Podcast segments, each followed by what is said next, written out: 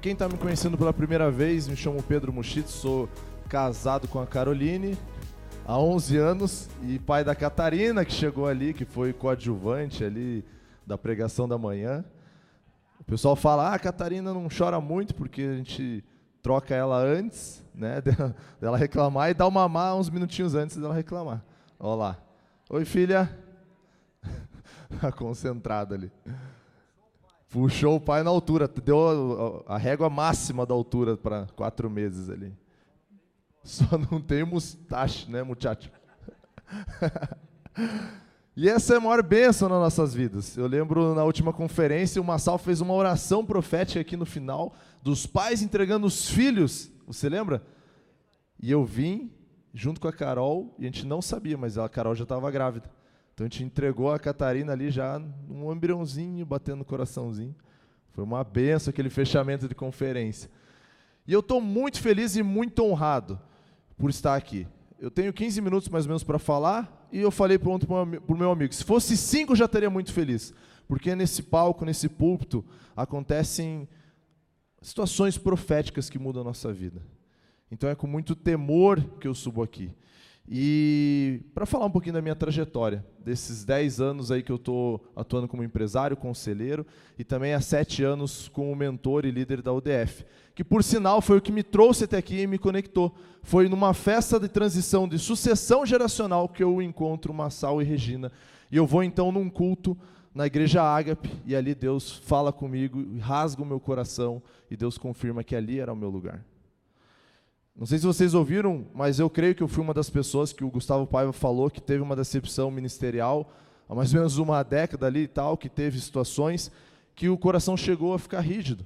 E eu venho e venho de uma transição de igreja que eu vivi 15 anos liderando, trabalhando e com meu coração sempre incendiando.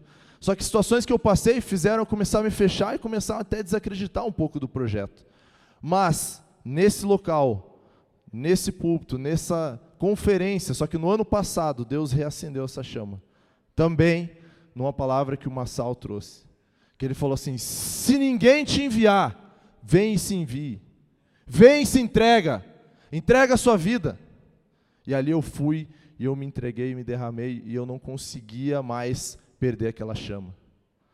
Amém, igreja? Como é que está o coração de vocês? Como é que está a chama de vocês?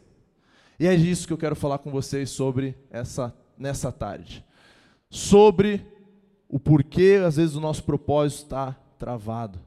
E aí eu vou voltar só rapidinho da minha história para vocês entenderem por que, que eu estou aqui e o que, que eu estou fazendo aqui. E aqui tem uma, uma fotinho pequena que eu achei ali, da época que eu lutava. Ali eu estava com 14 para 15 anos, um guri, peso pena, 50 quilos. E essa foi a minha primeira carreira, a minha primeira profissão. Eu era lutador. E ali foi a primeira vez que eu quebrei meu nariz, tirei uma foto para lembrar quando que foi. E depois passou um tempo e eu consegui transitar de carreira e fui para outra carreira, uma carreira de militar. E aí o Pedro, né, carregando fuzil 762. E eu passei alguns anos também nessa transição, mas sempre falando, Deus, aonde o Senhor me quer? Eu me lembro que com mais ou menos 7 para 8 anos, eu faço o, o, a oração de aceitar Jesus no meu coração. No final de um filme na televisão e aquela noite eu durmo e eu acordo à noite com uma voz. E eu lembro que era a voz de Jesus falando assim: Pedro, eu te coloquei um coração em chamas. E eu abro o olho e eu vejo um coração pegando fogo no meu quarto. E eu era uma criança. Por isso a gente nunca deve ignorar o que as crianças falam, a simplicidade delas. E aquilo entrou para mim e eu agradeci de uma forma muito simples como uma criança e falei muito obrigado e voltei a dormir. Só que esse coração, ele começou a ficar rígido com o passar do tempo. Por quê? Por escolhas que eu escolhi. De ser lutador, de ser militar. Só que, em um determinado momento, num ambiente semelhante a esse, eu recebo uma palavra profética, que ela tem e faz uma divisão na minha vida. O qual começa a me ajudar a tomar melhores escolhas. E aqui, dessa primeira imagem até o final, foram quase 20 anos. Só que não é só eu que tive essa dificuldade. Existe um estudo do Crown Ministries, que é um projeto que eu pertenço, que diz que 57% das pessoas estão insatisfeitas com as suas carreiras e estão buscando um propósito. E quando eu falo de carreira, pode ser a carreira CLT, pode ser o seu negócio, onde você está empreendendo. E aí eu até queria fazer um censo aqui, rapidamente. Quem que está aqui nessa tarde fez um teste de carreira, de personalidade, antes de escolher uma faculdade ou abrir um negócio? Levanta a mão. Quem fez? Levanta a mão bem alto, gente, bem alto. Ó. Pela minha visão estatística, aqui ó, são talvez menos de 20%, né? Bem poucas pessoas. E vocês são privilegiados. Eu tenho certeza que vocês estão tendo talvez uma carreira diferente. Mas esse ministério percebeu que existem pessoas clamando, gente, clamando por um auxílio e um mentor. Alguém que vai ajudar essas pessoas a irem para a carreira correta. E é isso que eu tenho buscado fazer. Ajudar as pessoas a terem as motivações corretas. A gente escolher a carreira, a sociedade, o negócio que a gente vai trilhar, não por motivo de medo, de necessidade ou oportunidade. E foi exatamente o que aconteceu na minha história. Por eu vir de uma família simples, tudo que eu escolhia era por necessidade ou oportunidade. É totalmente contra uma frase do Theo Hayashi, que ele fala, escolha por propósito. Né? Eu falei, caramba, Rafa, 10 a 15 anos da minha vida foi tudo errado. Porque quando você tem falta de tudo, eu trabalhava para pagar as contas. O Jordan me perguntou ontem, cara, qual que foi o teu propósito de iniciar, a, cadê o Jordan? A carreira, a tua empresa. Ele queria uma resposta maneira. Daí eu falei, ele perguntou de novo, eu falei, cara, era pagar o almoço, cara, eu nem sei.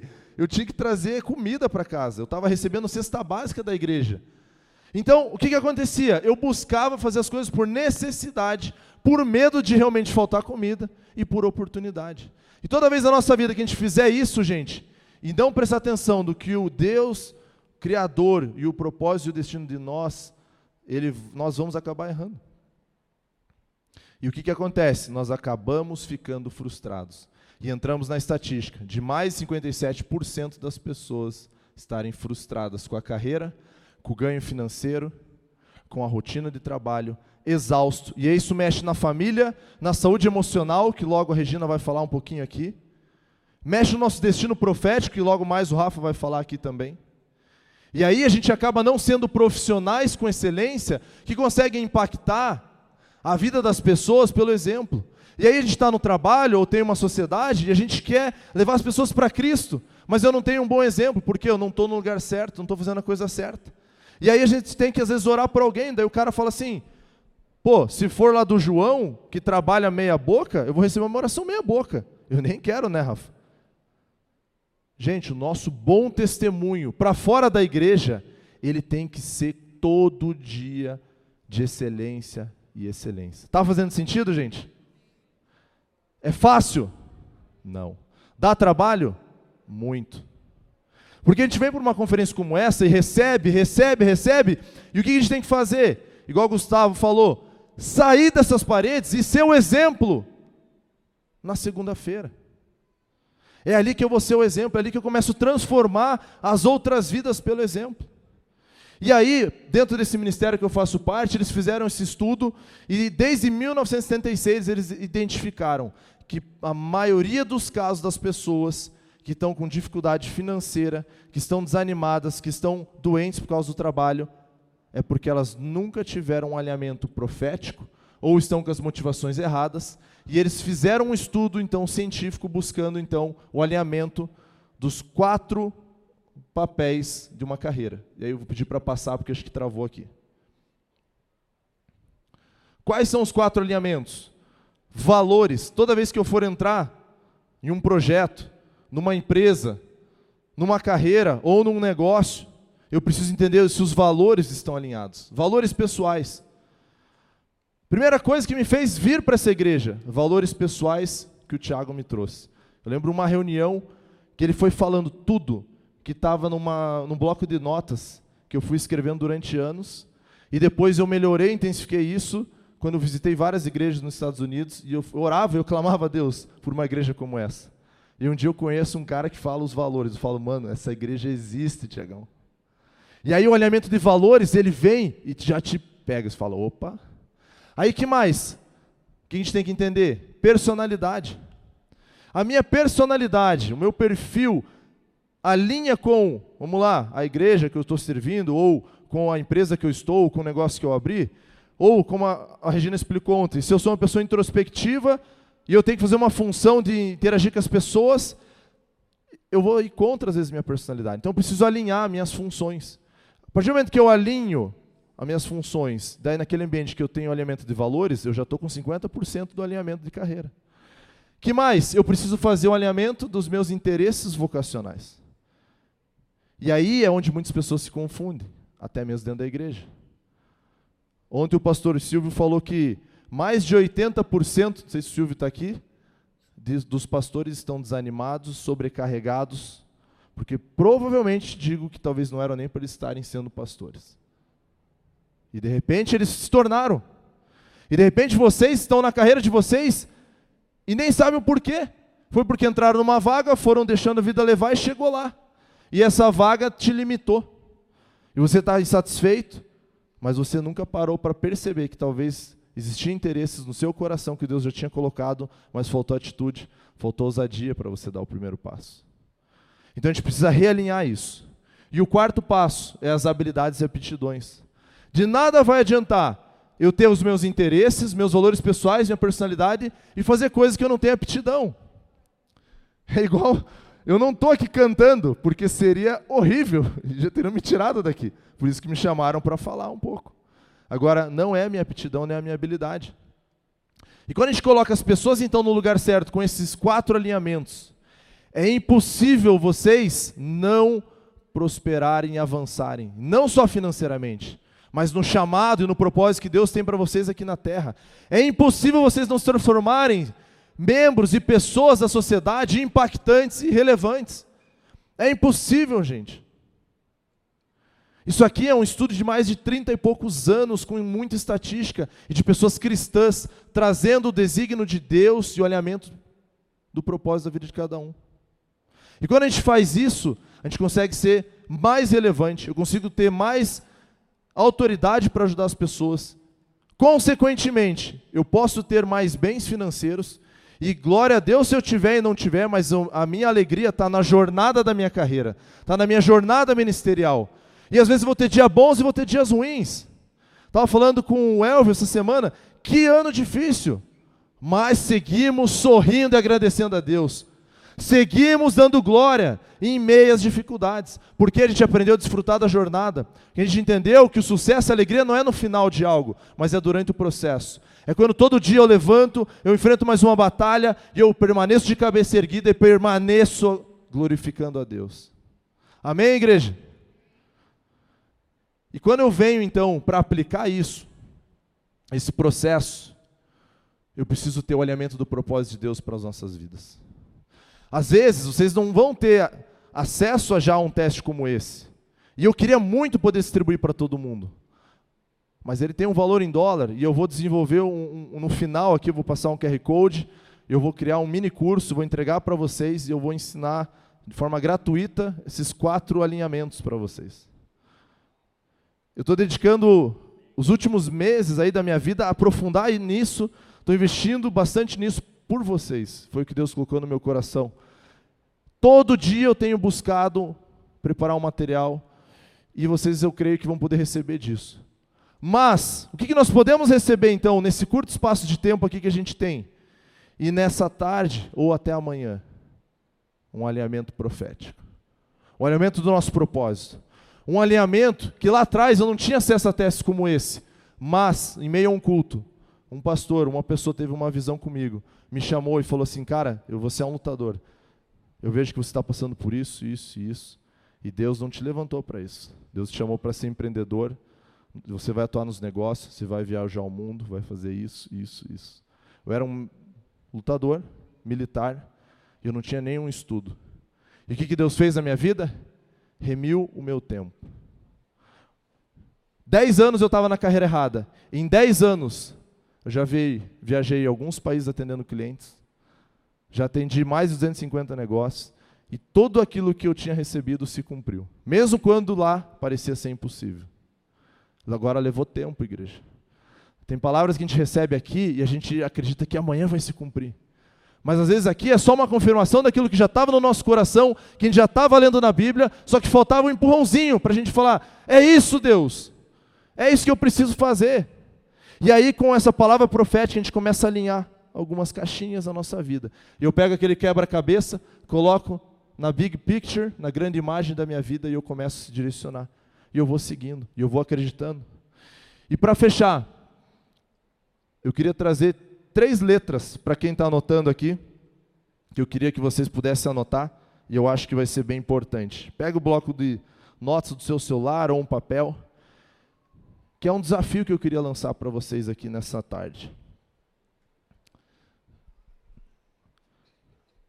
E esse desafio ficou mop, quase é mop aí, Tiagão. quase é mop, mas é mop. São três atividades que a gente vai fazer. Para vocês terem um alinhamento na vida de vocês. E para aqueles que já estão com alinhamento, ou que já estão um pouquinho mais seguros do seu projeto de vida, do seu propósito, que vocês possam ajudar outras pessoas. E a primeira letra é a palavra mentoria. Eu queria lançar um desafio até o final dessa semana. Que ninguém aqui, igreja, presta atenção, ninguém aqui termine a semana sem ter um mentor. Que você escolhe em alguém que já trilhou uma jornada ou está trilhando e você fale: Ei, Tiagão, me ajuda. Eu quero abrir meu coração e eu quero a tua ajuda. Elvio, Massal, me ajudem. Vocês têm líderes maravilhosos nessa casa. A gente precisa honrar. A gente precisa pedir. Só que se a gente não der esse passo, a gente acaba caminhando sempre do nosso jeitão, sem prestar contas e batendo a cabeça, porque simplesmente não pediu ajuda. E ali eu trouxe bem brevemente a história de Moisés, quando ele estava preparando Josué para uma transição. Então, que vocês possam pedir ajuda. Faz sentido, gente? Quem já tem mentores aqui, levanta a mão. Quem já tem mentores oficializados, ó. Gente, levanta a mão, fica a mão levantada. Gente, talvez 10, 20%, né? A gente precisa de mentores. Na relevância, acho que eu tenho uns seis aí. Cada área, cada desafio, cara, esse cara, esse aqui, esse aqui. Em momentos específicos. Só que a gente tem que ir atrás, gente. E eu queria lançar um desafio também, para que os nossos mentores que estão aqui também, e vou dizer os mais experientes, que continuem acreditando na gente, continuem nos apoiando. Nós precisamos de vocês. Sem vocês, nós, nossa geração não vai conseguir. E nós precisamos da experiência, nós precisamos da sabedoria, da consistência que fez vocês construir essa história que chegou até aqui. Assim como o Gustavo falou, isso que a gente está vivendo, Tiago, vem de uma geração, de uma transição, e você sabe disso. Vem dos teus pais que pagaram um preço, que, que quebraram pedra nesse Brasil. E glória a Deus por você, Massal, Regina também, Tiago. Glória a Deus por vocês. Porque a minha família é impactada por isso. Os meus pais. E hoje, quando eu estava, não no dia de hoje, mas nesse último ano, quando eu estava desolado, perdendo a esperança mesmo de um projeto que Deus tinha me colocado na vida, Deus levanta essa família que incendeia meu coração. E a cada conversa com vocês, meu coração é transformado. E eu entendo cada passo a mais do meu propósito. Amém? Então coloca aí nas suas anotações. Vamos buscar ter mentores. E vamos mentorar pessoas. Próxima letra, letra O. A letra O é de ousadia. Porque quando a gente receber mentorias, gente, normalmente é para nos esticar e para nos tirar de uma zona de conforto. E a gente vai ter que estar disposto a ouvir. Ouvir coisas que, no primeiro momento, não vai ser fácil. Mas aquilo ali talvez é tudo que eu preciso ouvir. E aquilo ali vai me trazer, trazer um impulsionamento na minha carreira, no meu ministério e no meu negócio. Mas a gente tem que estar disposto a isso. Assim como a passagem de Deuteronômio, quando Josué recebe ali o direcionamento de ousadia para que não tenha medo, que se fosse forte, que iria dar certo. Que nessa tarde vocês recebam esse mesmo espírito de ousadia. Que vocês não tenham medo de fazer transições necessárias porque a vida de vocês depende disso. Ficar como está vai fazer com que talvez vocês continuem com a mesma vida que vocês têm. E o impacto menor. Mas tomar uma decisão de entregar tudo o que vocês sabem fazer e talvez ir para uma transição, isso vai custar tudo. Só que não há nada que vocês não entreguem a Deus que Ele não retribua. Nem que seja uma glória enorme e eterna. Amém? E a última letra, para encerrar, é a letra P. De, pode passar lá? De profecia. De profecia, de palavra profética, de quando Josué é lançado e enviado. Ele recebe essa palavra, então seja forte e corajoso. Eu queria ler isso aqui junto com vocês para a gente encerrar. Então, em, primeiro, em Josué 1, de 5 a 7, diz assim: E ninguém te poderá resistir, relevância. Todos os dias da tua vida, como fui com Moisés, assim serei contigo, relevância. Não te deixarei nem te desampararei. Sê forte e corajoso, porque tu farás este povo herdar a terra que, sob juramento, prometi a teus pais. Então, somente ser forte e muito corajoso, para teres o cuidado de fazer segundo toda a lei que meu servo Moisés te ordenou. Dela não te desvie nem para a direita nem para a esquerda, para que sejas bem-sucedido por onde quer que andares. Próximo. Então, versículo 8 não cesses de falar desse livro da lei, antes medita nele dia e noite, para que tenhas cuidado de fazer segundo tudo quanto nele está escrito. Então farás prosperar o teu caminho e serás bem-sucedido. Não te mandei eu ser forte e corajoso, não temas nem te espantes, porque o Senhor teu Deus é contigo por onde quer que andares. Quem recebe essa palavra? E aí eu encerro dizendo o seguinte: Tomar passos e dar passos de fé vai nos exigir mentores nos acompanhando durante o processo, ousadia, e as profecias vão nos impulsionar. Quando a gente estiver inseguro, a gente tiver medo, lembra dessa palavra. Todos os desafios que eu fui entrar e fui enfrentar, deu muito medo, deu muito frio na barriga. Mas graças a Deus por ler a Bíblia, meditar nela, as coisas foram acontecendo. E eu encerro dizendo para aqueles, talvez, que são os nossos anciões experientes e mentores aqui, dizendo que nós precisamos de vocês. Nós precisamos muito de vocês. Sem vocês, a gente não vai conseguir fazer essa transição geracional. E se a gente conseguir fazer, igreja, se a gente conseguir permanecer nessa direção, o que, que vai acontecer? A relevância vai ter 10, 20, 30 anos, né, Tiago, cumprindo o propósito aqui na terra. Se cada um de vocês permanecer executando com fé, prestando contas da vida de vocês, nós vamos construir e continuar construindo essa igreja saudável, uma família para pertencer e uma igreja que vai transformar não somente as nossas vidas, mas todas as vidas aí afora. Amém? E aí eu encerro entregando um, um QR Code. Eu vou fazer uma oração também para a gente. Vamos orar primeiro, estenda sua mão aqui para frente. Pai, obrigado por essa breve palavra, essa breve, esse breve testemunho da minha vida. E que em nome de Jesus, quem sentiu algo, Pai, que vai receber uma palavra profética nessa tarde, nessa noite ou amanhã, que o Senhor comece a preparar esse terreno, esses corações, que o Senhor comece a destravar e dar o direcionador profético na vida de cada um aqui. E que essas vidas venham se alinhar nas quatro verticais, Pai, de habilidades, de interesses, de valores, Pai dos talentos, Pai, que todo mundo aqui venha alinhar e cumprir o propósito o qual foi chamado. Que ninguém venha ter medo e ninguém venha fugir dos desafios e que os nossos mentores continuem acreditando na gente, continuem nos abençoando. Em nome de Jesus, amém e amém. Deus abençoe, igreja.